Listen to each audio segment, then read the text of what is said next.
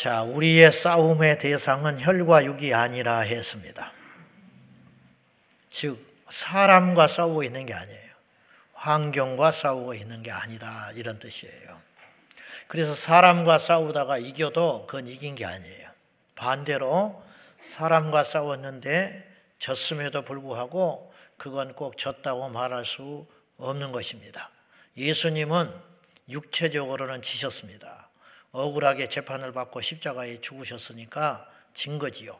그러나 예수님은 사람에게는 패배하셨으나 원수 마귀와는 싸워서 승리하셨습니다. 우리가 이 싸움의 전략을 배울 수 있어야 한다는 거죠. 근데 우리는 거꾸로일 때가 많아요. 마귀에게는 지면서 사람에게는 자꾸 이겼다고 신나하는 경우가 있거든요. 그거는 어리석은 일이라는 거예요. 속고 있는 것입니다. 오늘부터 이제 전신갑주에 대한 구체적인 무기들 일곱 가지를 살펴볼 것인데 이 앞으로 일곱 시간 동안 말씀을 나눌 때에 꼭 우리가 잊지 말아야 할 것, 매 시간마다 잊지 말아야 할 것은 우리의 싸움의 대상이 누구인가, 그러니까 무엇 때문에 무장하는가, 무엇 때문에 우리가 하나님 앞에 이 시간에 와 있는가, 이걸 염두에 두고 이참에 우리 모두가 다 부족하지만 흠이 있고 또 섰다 하면 넘어지기도 하고 좌절하기도 하고 의심하기도 하고 그렇게 하지만 그럼에도 불구하고 우리가 이참에 하나님의 전신갑주로 무장하는 기회가 될 수 있기를 축복합니다. 싸움은 대등해야 되는 거예요. 칼과 칼과 싸우고 눈과 눈, 이에는 이, 정신에는 정신 이렇게 싸우는 거예요. 근데 마귀는 영적 존재예요. 그러니까 우리의 무기도 육적 전 육적인 무기를 가지고는 안 되는 거예요. 그러니까 마귀에 휘둘리는 사람을 자꾸 폭력적으로 행사한다든지 그러니까 누가 귀신 들렸다고 막 배를 누르면서 배에 음란 귀신이 있다는 둥 머리에 마귀가 있다는 둥 해가지고 주먹질을 하고 이거는 영적인 무지인 거예요. 그런다고 마귀가 나가겠어요? 마귀는 좋아하지요. 오히려. 왜냐? 어리석은 싸움을 걸어오고 있으니까. 그래 그 사람을 죽여버려요. 그래가지고 뭐 아파서 소리를 지르면 막 마귀가 나가려고 그런다고 더 눌러가지고 질식사 해버린 일들이 옛날에 기도원에서 종종 있어요. 사회비 이단 단체에서도 이런 일들이 많이 일어나요. 근데 정상적인 교회에서도 까딱하면 이 선을 넘어가지고 이런 부질없는 싸움을 할 수가 있어요. 절대로 이런 싸움을 해서는 안 된다는 거예요. 이렇게 하니까 세상에 우스갯소리가 되고 이만 응? 구설수에 오르고 누수에 오르내리는 아주 천박한 종교. 결국은 뒤에서 마귀가 웃고 있는 거죠. 왜냐? 자기는 이런 걸 원하는 거거든요. 이리 해가지고 교회를 희화시키고 무식한 집단으로 만드는 거. 이렇게 지금 마귀가 음, 재미를 많이 보고 있어요. 자, 일곱 가지 무기 한 번씩 이제 몸의 신체, 로마의 이 군인을 비유로 해 가지고 사도 바울이 성령 안에서 너무 탁월한 이 예를 든 것입니다. 자, 머리에서부터 한번 따져 보면 머리에 구원의 투구, 그 다음에 허리에는 진리의 허리띠, 그리고 손에는 왼쪽 손에는 믿음의 방패, 오른쪽에는 성령의 검, 그리고 허리에는 진리의 띠를 띄었으니까 발에는 평안에 예비한 신발을 신고 여섯 개지요. 근데 왜 일곱 개냐? 이것 위에 모든 것 위에 16절에 보면 모든 것 위에 어, 믿음의 방패를 가지고 18절에 모든 기도와 간구를 하되 항상 깨어서 기도해야 된다.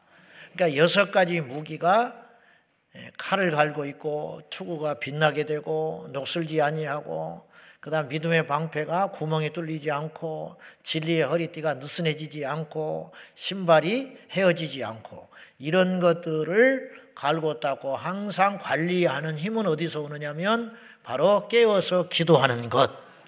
그런 의미에서 일곱 가지 무기다 이렇게 볼 수 있습니다.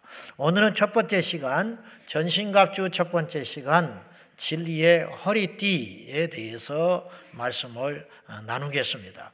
결국은 허리띠를 주목할 게 아니라 진리, 우리가 무장해야 할 첫 번째 무기가 바로 진리다 그런 뜻입니다. 그러면 우리가 매일 듣지만 우리가 이렇게 뚜렷하게 잘 생각하지 않는 진리가 무엇이냐? 이거부터 한번 따져봅시다. 진리는 과연 무엇인가? 진리라는 말을 교회에 오면 많이 들어요. 근데 진리, 그런가 보다, 그런가 보다 하고 넘어가지. 무엇이 진리냐? 이것을 따져볼 수 있는 기회가 또 흔치 않아요. 우리가 밥을 먹기는 하지만 이 밥이 무슨 재료로 만들어졌는가? 누가 만들었는가? 이걸 무심코 넘어가듯이 우리가 진리, 진리 하니까 그냥 진리인가 보다, 진리가 보다 하지만 실제로 이 진리가 무엇인가 한번 생각해 보자는 거죠. 사전적 일반적 의미는 진리는 말 그대로 참된 이치라 그렇게 말해요. 더 쉽게 말하면 진리는 사전적 의미로 사실과 진실을 진리라고 그래요. 사실과 진리. 예를 들면 사람은 나이 들면 다 늙는다. 이건 진리예요. 왜냐 이건 사실이거든. 완전한 사실이. 누구도 나이 앞에서는 장사가 없어요. 나는 나이가 먹을수록 젊어져. 이런 사람이 인류 역사상 한 명만 있었다면 이 말은 진리가 아닌 거예요. 그러나 사람은 나이 들면 다 늙어요. 이건 진리 중에 진리인 거예요. 그런데 이건 진리가 아니에요. 부자는 행복해. 이거 진리 아니에요. 왜냐? 부자가 행복한 사람도 있지만 오히려 부자 돼서 불행한 사람도 많아요. 부자가 돼서 집안이 문제가 생기고 부자가 되어서 오히려 잠을 못 자고 오히려 건강을 잃어버리고 그러니까 부자가 다 행복한 건 아니다. 그러므로 부자는 행복해. 이건 진리일 수는 없는 거예요. 이건 그냥 하는 이야기일 뿐이지요. 이렇게 따져보면 진리라는 것은 사실과 진실이다. 그런 뜻이에요. 그런데 일반적 그런 의미 말고 그런 진리 말고 이제 복음적 진리, 성경에서 말하는 진리가 뭐냐? 오늘 성경 말씀에서 마귀와 싸우기 위해서 첫 번째로 무장해야 할 게 뭐냐? 진리의 허리띠라고 했는데 여기서 말하는 진리의 허리띠라는 것은 성경에서 말하는 진리를 의미할 테이니까 이 진리가 뭔지 한번 따져보자는 거죠.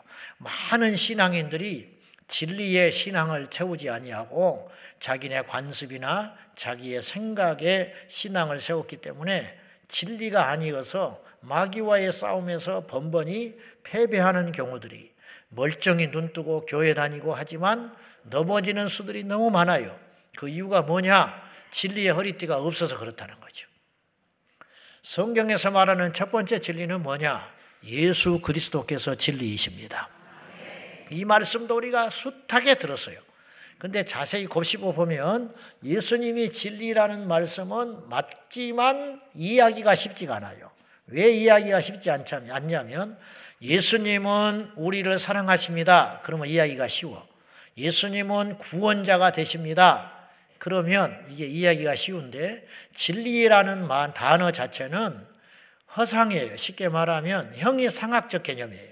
예수님은 존재했던 눈에 보였던 분이고 눈에 보였던 분이 안 보이는 어떤 존재로 귀결시키는 건 쉽지 않아요.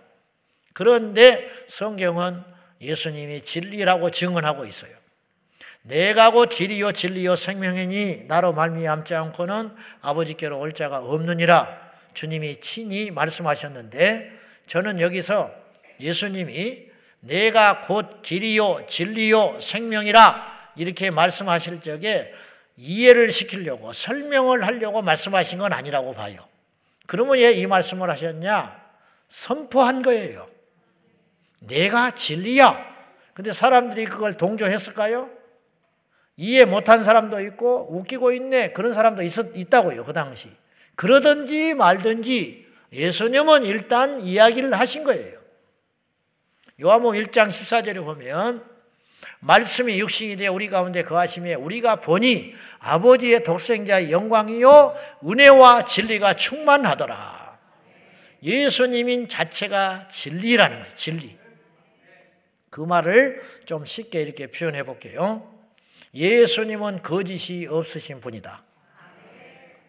예수님이 베드로에게 이렇게 말하셨어요. 하루는 사탄아 내 뒤로 물러나라. 굉장히 상처 주는 말이잖아요. 제가 여러분에게 사탄아 그러면 우리 교회 몇 사람이나 견딜 수 있을까? 상처 입고 다 떠나지요. 그런데 예수님은 베드로에게 사탄아 내 뒤로 물러나라 그렇게 이야기를 해 놓으시고도 사과를 안 했어. 미안하다. 내가 뭐 니를 미워서 그랬겠냐? 네가 하는 짓이 딱 사탄 같으니까 내가 그렇게 말한 것이고 너는 수제자 아니냐? 그러니까 니는 이해해 줄 거라고 믿는다. 그러니까 우리 잘하자.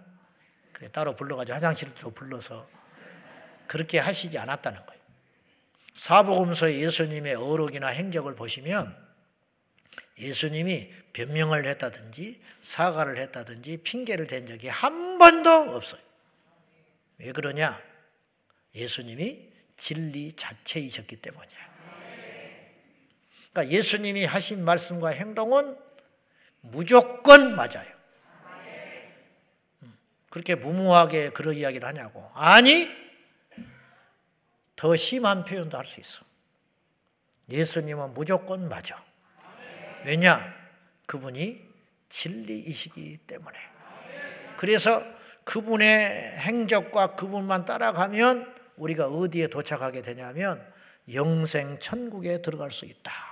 그런 뜻이. 그래서 두 번째 진리는 예수님이 진리인가 동시에 예수님이 하신 모든 말씀이 진리예요. 그래서 성경 말씀이 진리인 거예요. 자, 제가 아까 서두에 진리는 일반적 사전적 의미로 진실과 사실이라고 그랬어요. 사실과 진리가 진리, 진실이 진리라는 뜻이라는 거예요. 그러면 하나님의 말씀이 진리다. 그렇게 말을 하면 하나님의 말씀은 사실과 진실이다. 그런 뜻이에요. 하나님께서 천지 만물을 말씀으로 만드셨다. 이게 진리예요. 이게 기독교에서 경전에서 말하고 있는 주장이 아니에요. 우리 예수님이 하나님의 아들이세요. 말도 안 되는 소리 하고 있는 하나님의 아들이 십자가에 죽냐?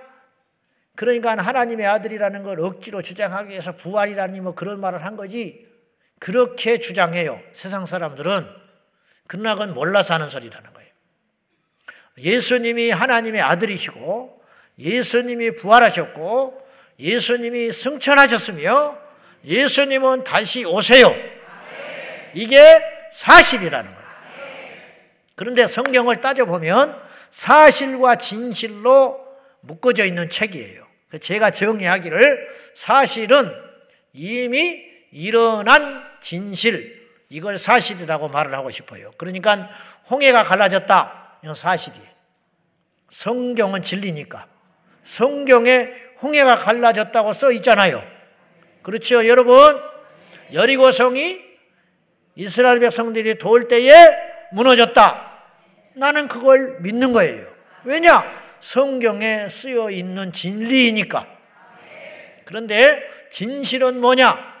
꼭 이제 갈라 놓는다면 아직 되어지지 않는 진짜의 사건. 예수님의 재림.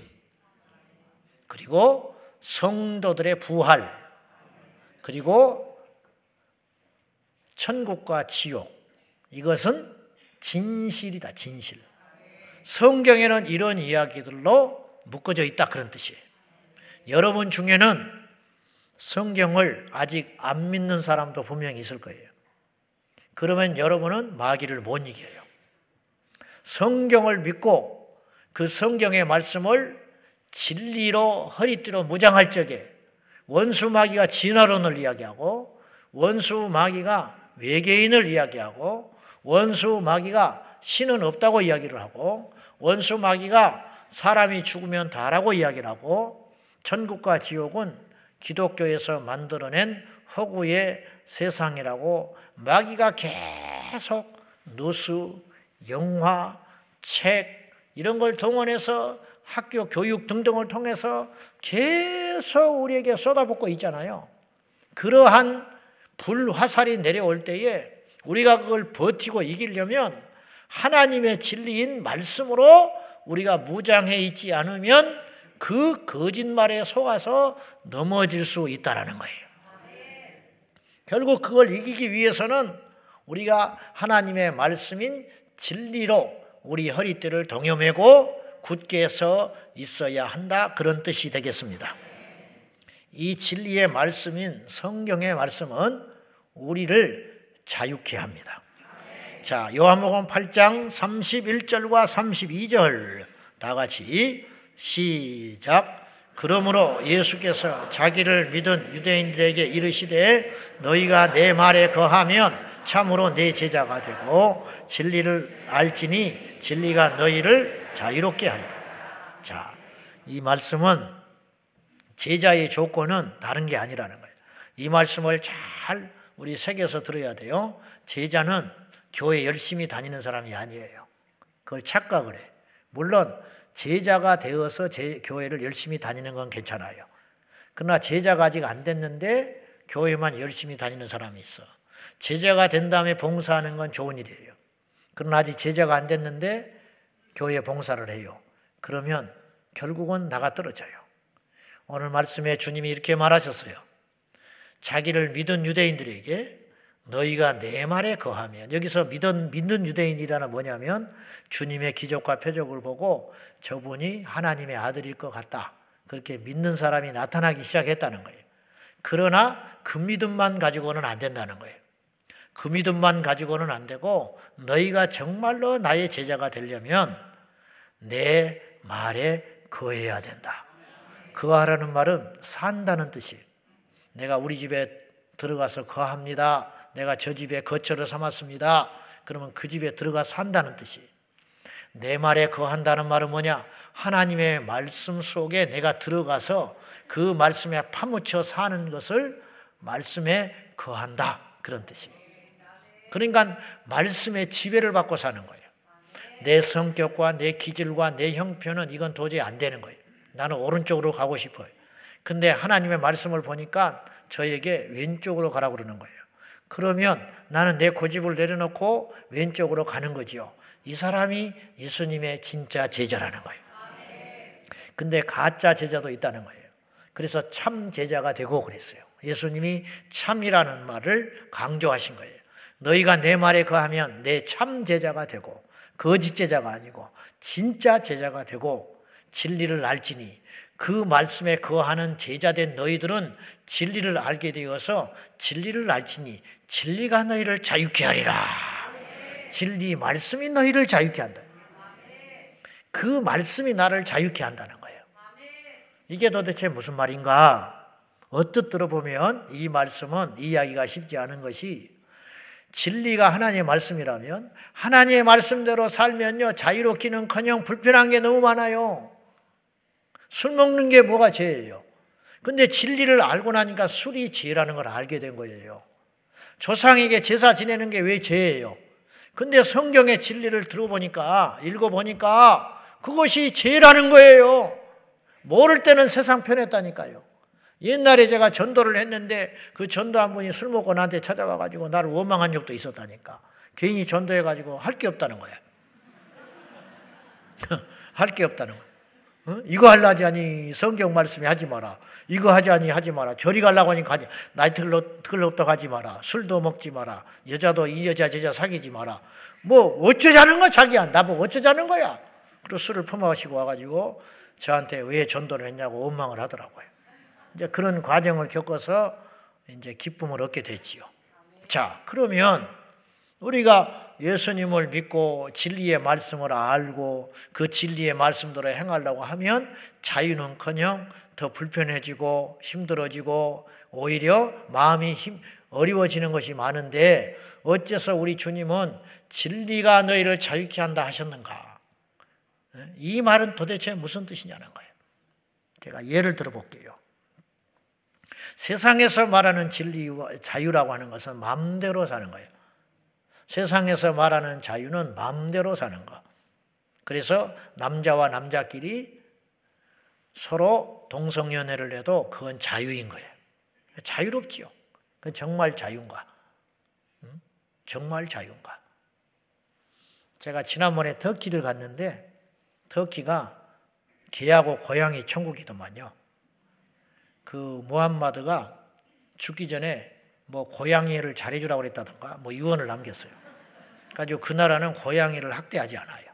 고양이 개를 그래가지고 공원에 가는 곳마다 개가 너부러져 있는데 고양이가 너부러져 있고 내가 사진을 하나 찍어 올라다가 못 찍었는데 개가 이 공원에 들어가 가지고 잔디밭에 들어가 가지고 대자로 뻗어 가지고 이렇게 사람처럼 누워 있더라고. 그런 개들이 수두룩해.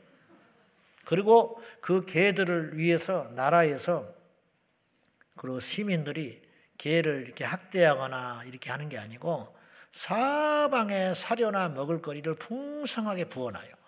그러니까 개가 그냥 먹고 배설하고 누워 자고 이 짓을 하고 사는 거야. 개팔자가 상팔자구나. 근데요, 내가 신기한 걸 봤어. 그 개, 고양, 그 개들의 얼굴이 어두워.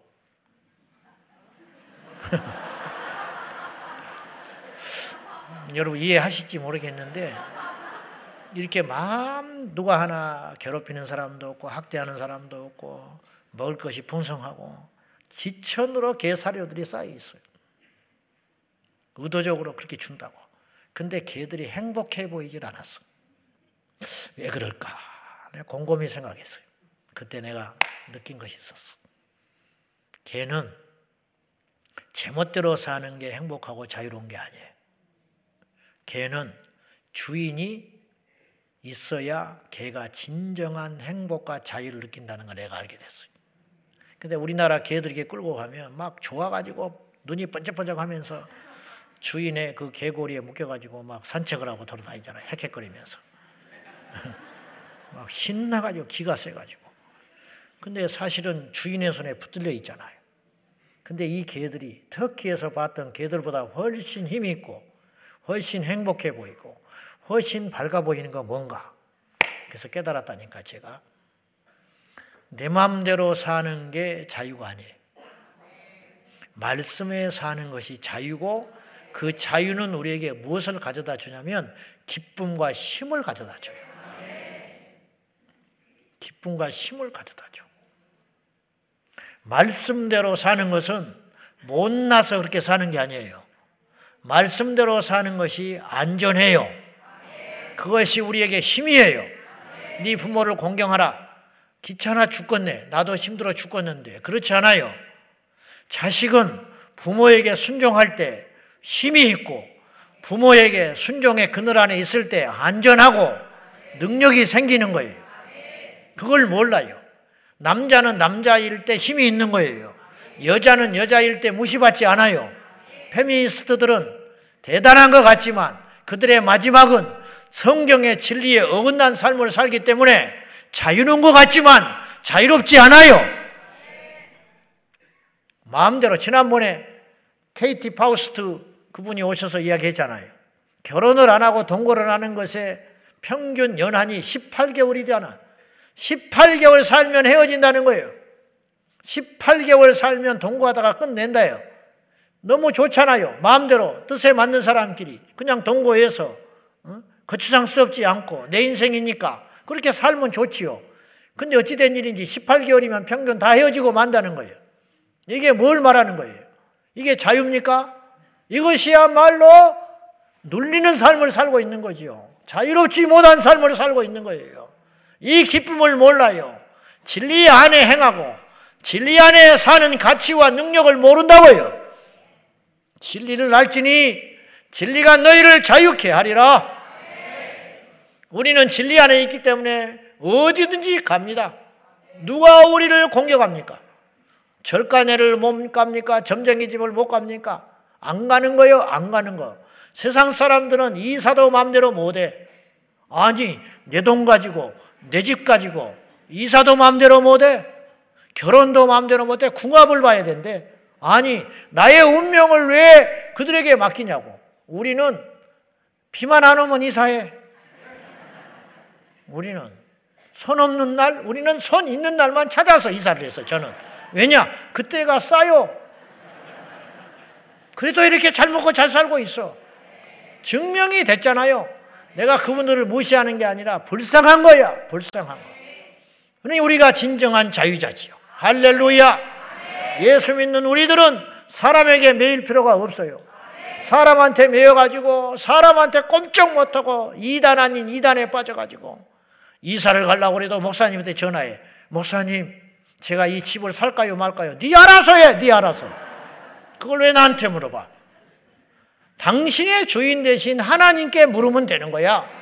왜 내 인생을 사람한테 매어가지고 이단만 그러고 사는 게 아니요. 정통 교회를 다니면서도 절절절절 매고 말이지. 응? 누구한테 기도를 받고 뭐 한마디 하면 그것에 매어가지고 아, 잠을 못 자고 이게 다 마귀하는 짓이라고. 왜 이런 일이 벌어지느냐? 진리 가운데 있지 않아서 그렇다 이런 뜻이에요. 제가 신방을 많이 했는데 부교육자 때 목사님 모시고 이렇게 신방하는데 그 목사님은 특이하게도 꼭 하는 집집마다 물어봐요. 뭘 전공하셨어요? 물어봐. 뭘 전공했냐고. 그러면 대학 나온 사람 뭐 화학 전공했습니다. 뭐 바이올린 전공했습니다. 아, 그러냐고. 그러면 교회와 바이올린 좀 봉사하시오. 그런 것까지는 좋아. 고등학교 나온 사람은 가만히 있다가 저는 고졸입니다. 그래. 그러면 여기다가 고졸 이렇게 쓰는 거야. 나는 간이 크지를 못해서 그렇게 못 물어보겠더라고. 근데 이분은 꼭 물어봐. 근데 그렇게 신방하는 중에 내가 인상 깊은 신방을 한번 같이 하게 됐어요. 뭘 전공하셨어요? 그랬더니 이분이 눈을 딱 뜨고 하는 말이 저는 초등학교 못 나왔습니다. 나이가 그렇게 많지 않은데 그렇게 이야기를 했어요. 그러니까 거기서 초등졸 그렇게 썼어요. 저는 그 집사님의 얼굴에서 뭘 봤냐면 반항하는 게 아니고 나는 주님 안에서 초등학교 나온 것이 전혀 부끄럽지 않습니다. 나는 그걸 봤어. 그리고 당당하게 이야기하고 신방하고 제가 그 뒤로 그분을 교회에서 이제 뵀잖아요. 종종. 내가 절로 고개가 크게 숙여지는 거야. 왜 그러냐? 그분은 당당해. 자유에 힘이 있어. 그러니까 왜 이분을 그렇게 만든 원천은 무엇일까? 내가 생각해 봤어요. 그분 안에 진리의 말씀이 있는 거야. 무슨 말이냐? 나는 이 땅이 전부가 아니요. 그러니까 그분의 그 짧은 한마디에 나는 눈을 딱 뜨면서 뭐 기분 나쁘다 그런 뜻도 아니야. 그냥 담담 이야기하는 거예요. 나는 초등학교 나왔다. 그것이 뭐냐? 예수님 만나기 전에는 그걸 감추고 싶은 사실일 수도 있어요. 그러나 이분의 그 결연한 대답 속에서 내가 뭘 느꼈냐면 수많은 메시지가 그 속에 있었어요. 제가 뭘 느꼈냐면 나는 이 땅에 속한 사람이 아니요. 나는 말씀을 믿기 때문에 그것이 나에게 전혀 부끄러운 것도 아니고 나에게 장애물도 되지 않소. 다 이 땅에 버려두고 가는 것이요. 내가 죽으면 예수님 만나고 천국에 갈 사람인데 그것이 왜 나한테 흠이 되고 부끄러운 일이란 말이요. 그렇게 딱 이야기하는 거예요. 이게 자유잖아요. 진리를 아니까 자유가 있잖아요. 가난하면 어때요? 가난한 것이 자랑은 아니지만 부끄러울 것도 없는 거예요. 못 배운 것이 자랑은 아니지만 부끄러울 것도 없는 거예요. 할렐루야! 지난날의 아픔과 상처가 뭐 떠벌리고 다닐 일도 아니지만 감출 것도 아니야. 왜냐? 이 땅의 전부가 아니거든요. 우리의 시민권은 하늘에 있습니다.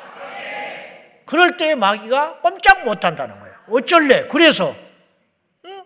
그래서 어때? 나 가난하다. 네가 나 가난한데 버텨준 거 있냐? 나 지난 날에 불우하게 살았다. 그러나 나는 예수 안에서 인생의 대역전을 맞이한 축복받은 사람이야. 뭐가 어때서? 자유하잖아요. 그러니까 힘이 있잖아요.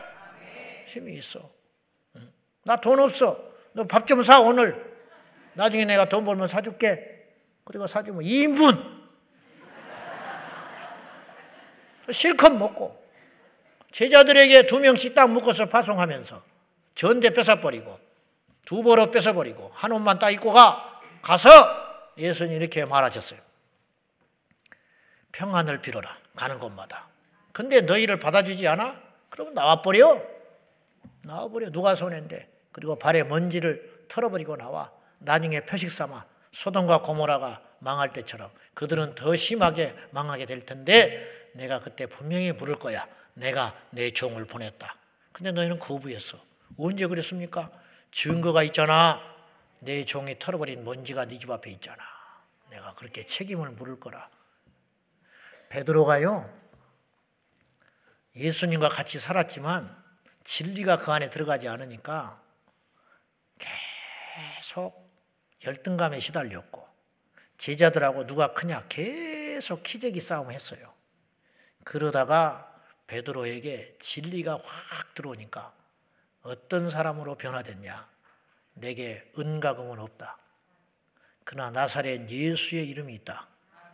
어쩔래? 일어나라. 너무 힘이 있잖아. 너무 자유하잖아. 베드로가 돈이 없다고 나갈 안 나갈 것도 없고 베드로가 못 배웠다고 높은 사람을 못 만날 일도 없고 베드로가 꺼림찌기 하다고 그곳에 안 갈 것도 없고 할렐루야. 우리 제자광성교회 성도들은 사람 말로 무장하지 말고 진리의 허리띠로 꽉 차서 어디든지 가고 누구든지 만나고 무엇도 두려워하지 말고 힘있게 맞서 싸워 승리하는 우리 성도들이 꼭 되시기를 예수님의 이름으로 축원합니다. 그러면 해필 왜 진리를 허리띠라고 표현을 했냐 이 말이죠. 이건 우리가 쉽게 이해할 수 있어요. 신체의 허리가 무너지면 아무것도 못해요. 심지어는 세수도 못해. 허리 아픈 일을 한 번씩은 다 당해봤을 거예요.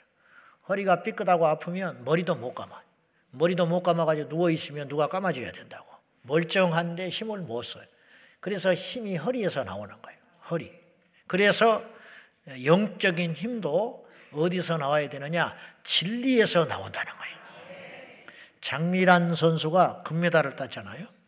근데 그분이 허리띠를 띠지 않았으면 절대로 금메달을 못 딴다고. 우리 믿음의 힘은 저렇게 허리띠 띠고 있잖아요. 허리가 망가지면 10g으로 금은 동이 이렇게 달라지는데 도저히 안 되는 것이죠. 전신갑주 첫 번째 무게로 진리의 허리띠를 거론하신 이유는 무엇인가? 말씀에 서 있지 않으면 아무것도 필요 없다라는 거죠. 아무것도 필요 없어요. 제가 제 문제는 잘 안 보인다고 그랬어요. 무슨 말이냐? 저도 허물이 너무 많은 종이에요. 여러분이 볼 때는 보일 거예요. 그런데 사람은 자기 일을 잘 모른다고. 그런데 내가 누군가를 만나면 이렇게 대화를 하다 보면 목회를 하면서 이렇게 느끼는 것이 목사님이든 우리 성도님들이든 외부에서 어쩌든지 조금만 대화를 하고 교제를 하면 두 가지를 느낄 수가 있어요. 첫째는 성령이 없는 사람이 있어요. 이 사람은 열심히 뭔가를 하는데 성령의 불이 없어. 그냥 맞는 말만 해요. 맞는 말만 하고 온갖 걸 다 알고 있어요. 근데 불이 없어. 두 번째는 어떤 사람을 만나냐면 굉장히 열심히고 자기 철학이 확고한데 말씀이 없어. 자기 생각만 자꾸 이야기하는 거예요. 근데 그 생각이 보편적으로는 틀린 게 아니에요. 이 두 가지의 성도들이 있다는 걸 내가 알게 됐어요. 여러분 중에서도 그래요, 지금. 성령의 불이 없든지 혹은 교회를 그렇게 오래 다니고 몇 대째 예수를 믿고 직분을 받았음에도 불구하고 여러분의 신앙이 진리의 터전 위에 서 있는 게 아니고 여러분의 관습에 서 있는 거예요. 관습. 어릴 적부터 그렇게 믿어온 거예요. 지금까지 여러분이 교회를 그런 방식으로 다닌 것 뿐이에요. 근데 그것이 믿음인 줄 착각하고 있어요.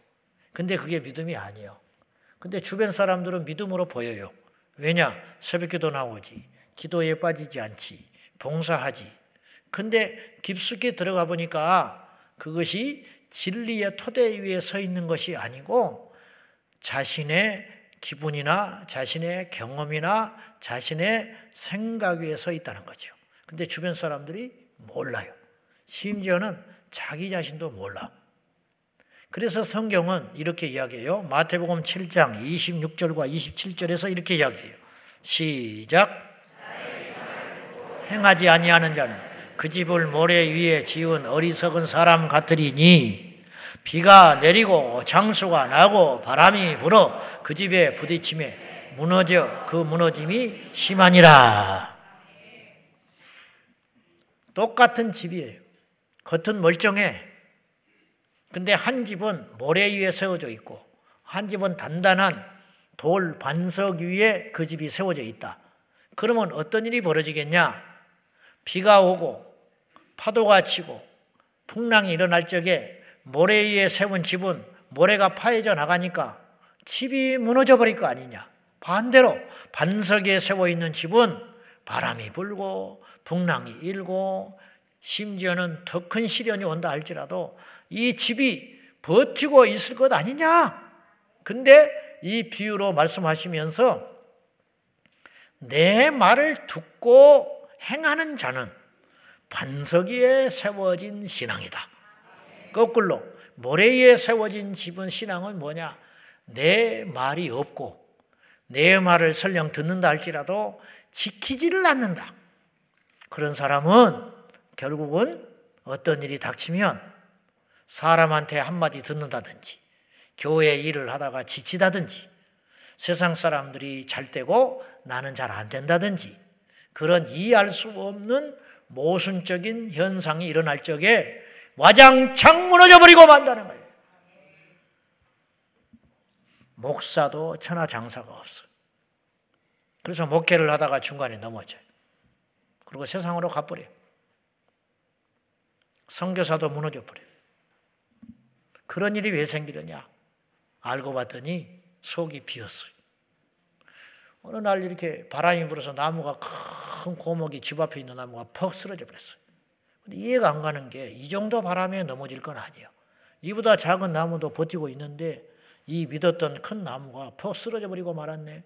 알고 봤더니 쓰러진 다음에 보니까 그 안에 텅 비었어요. 그러니까 힘이 없는 거예요. 겉은 멀쩡했지만. 간혹 가다가 우리 교회 안팎에서 어이없는 일을 만날 때가 있어요. 저 정도밖에 안 되는가? 판단이 아니고 이런 일로 무너지네? 이 정도의 유혹에 죄를 짓네? 그런 일들이 우리를 힘들게 할 때가 있어요. 그런 일들이. 근데 그건 전혀 이상한 일이 아니라는 거예요.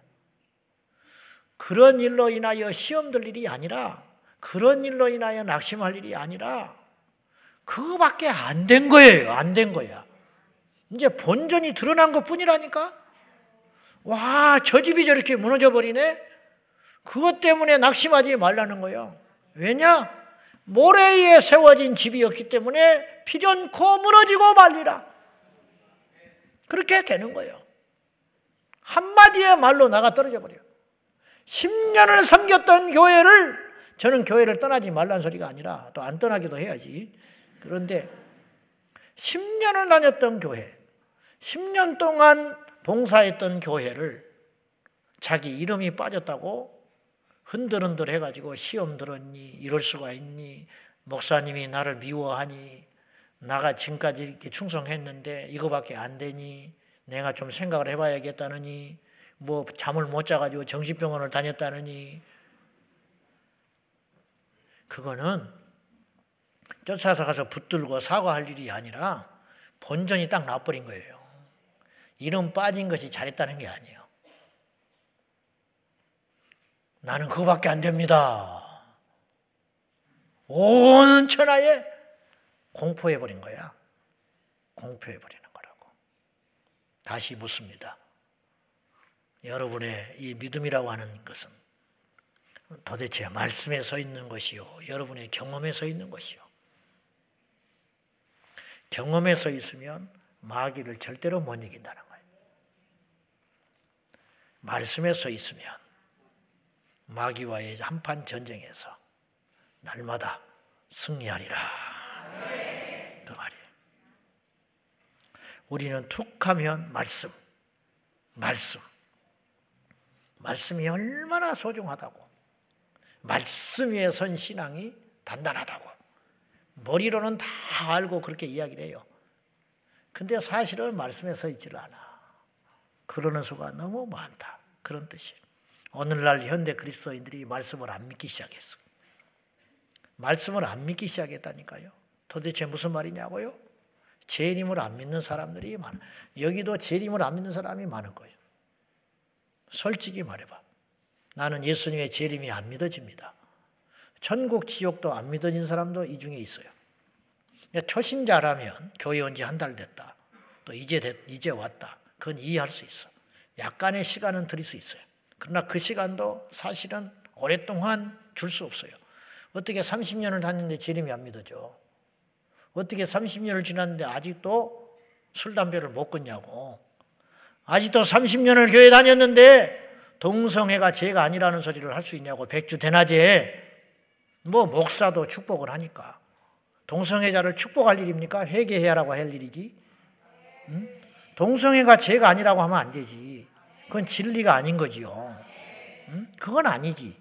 우리가 부족하지만 알고는 있어야 한다 이 말이에요. 우리도 말씀대로 다 살지 못하고 흔들거릴 수는 있지만 아닌 거는 아니라는 거예요. 이걸 왜 자꾸만 넘어서려고 하냐 이 말이에요. 그러므로 여러분 천국과 지옥이 마음에 있다느니 신학자 중에도 천국과 지옥을 안 믿는 사람이 있어. 창조를 안 믿어. 그래서 창조 설화라고 그래요. 얼마나 이게 무서운 말이요. 그런 거 속으면 안 돼요. 창조는 설이 아니요. 이야기가 아니라고요. 썰이 아니라고 진리지.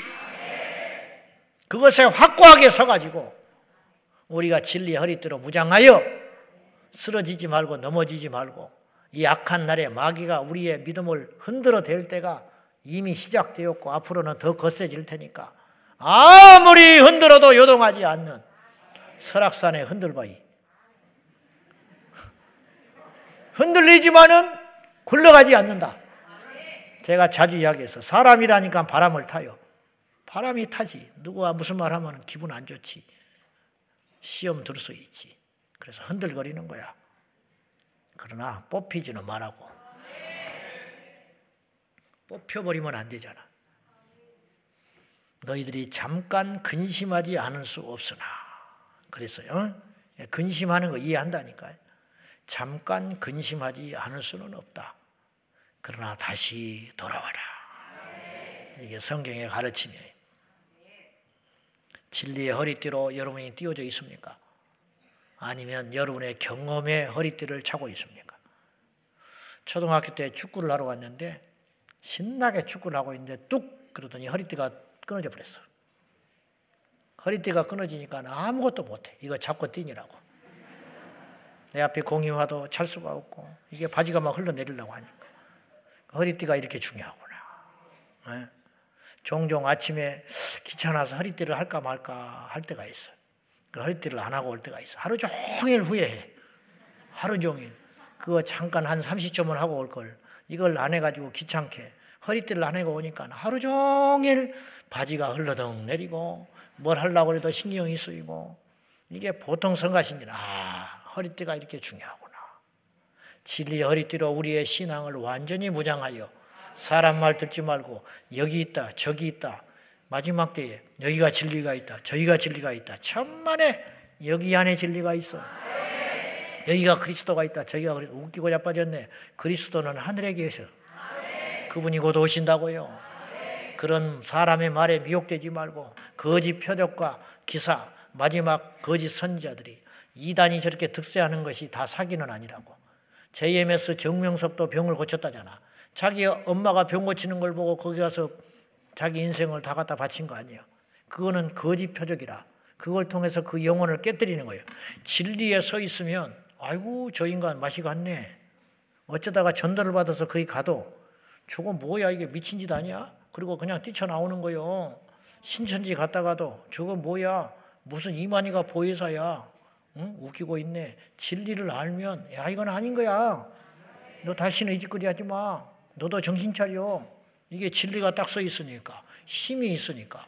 근데 이게 없으니까 그냥 그런가 보다. 처음 듣는 이야기라고 처음 들었지 그런 소리는 당연히 말도 안 되는 가짜 소리니까 비유로 풀어가지고 그런 헛된 소리에 빠져가지고 허우적거리다가 인생 탕진하고 마귀에 밥되지 말고 이 마지막 때에 진리 허리띠로 완전히 무장해가지고 사람 말 듣지 말고 베리아 교회의 성도들처럼 어떤 설교를 들으면 집에 돌아가서 성경을 다시 펴놓고 정말 저 설교가 성경적인가 유튜브에 설교가 막 쏟아지니까 표적이 일어나고 기적이 일어나면 정말 이것이 성령적으로 맞는가 그걸 점검할 수 있는 지혜가 우리 안에 확고히 있기를 예수님의 이름으로 축원합니다. 이런 사람은 마귀가 못 건든다는 거예요. 이런 사람은 건드리다가도 못 이긴다는 거예요. 우리 제자 황성께 지체 성도된 여러분들 모두가 이 진리의 허리띠를 야무지게 동여매고 이 마지막 때에 마귀와의 한판 싸움에서 승리하는 우리 모두가 되시기를 축원합니다. 부지런히 말씀을 읽고 부지런히 말씀을 새기고 그 새겨진 말씀대로 행하여 살면 우리가 승리할 줄로 믿습니다. 기도하겠습니다. 하나님 아버지시여 이 시간에 우리에게 진리의 허리띠를 주소서 인간의 경험의 허리띠가 아니라 사상의 허리띠가 아니라 철학의 허리띠가 아니라 성경의 말씀에 진리의 허리띠를 띄워주사 어떤 마귀의 유혹과 마귀의 속임수와 헛된 현상에도 무너지지 않는 진리의 용사들이 되게 하여 주옵소서. 예수님의 이름으로 기도하옵나이다. 아멘.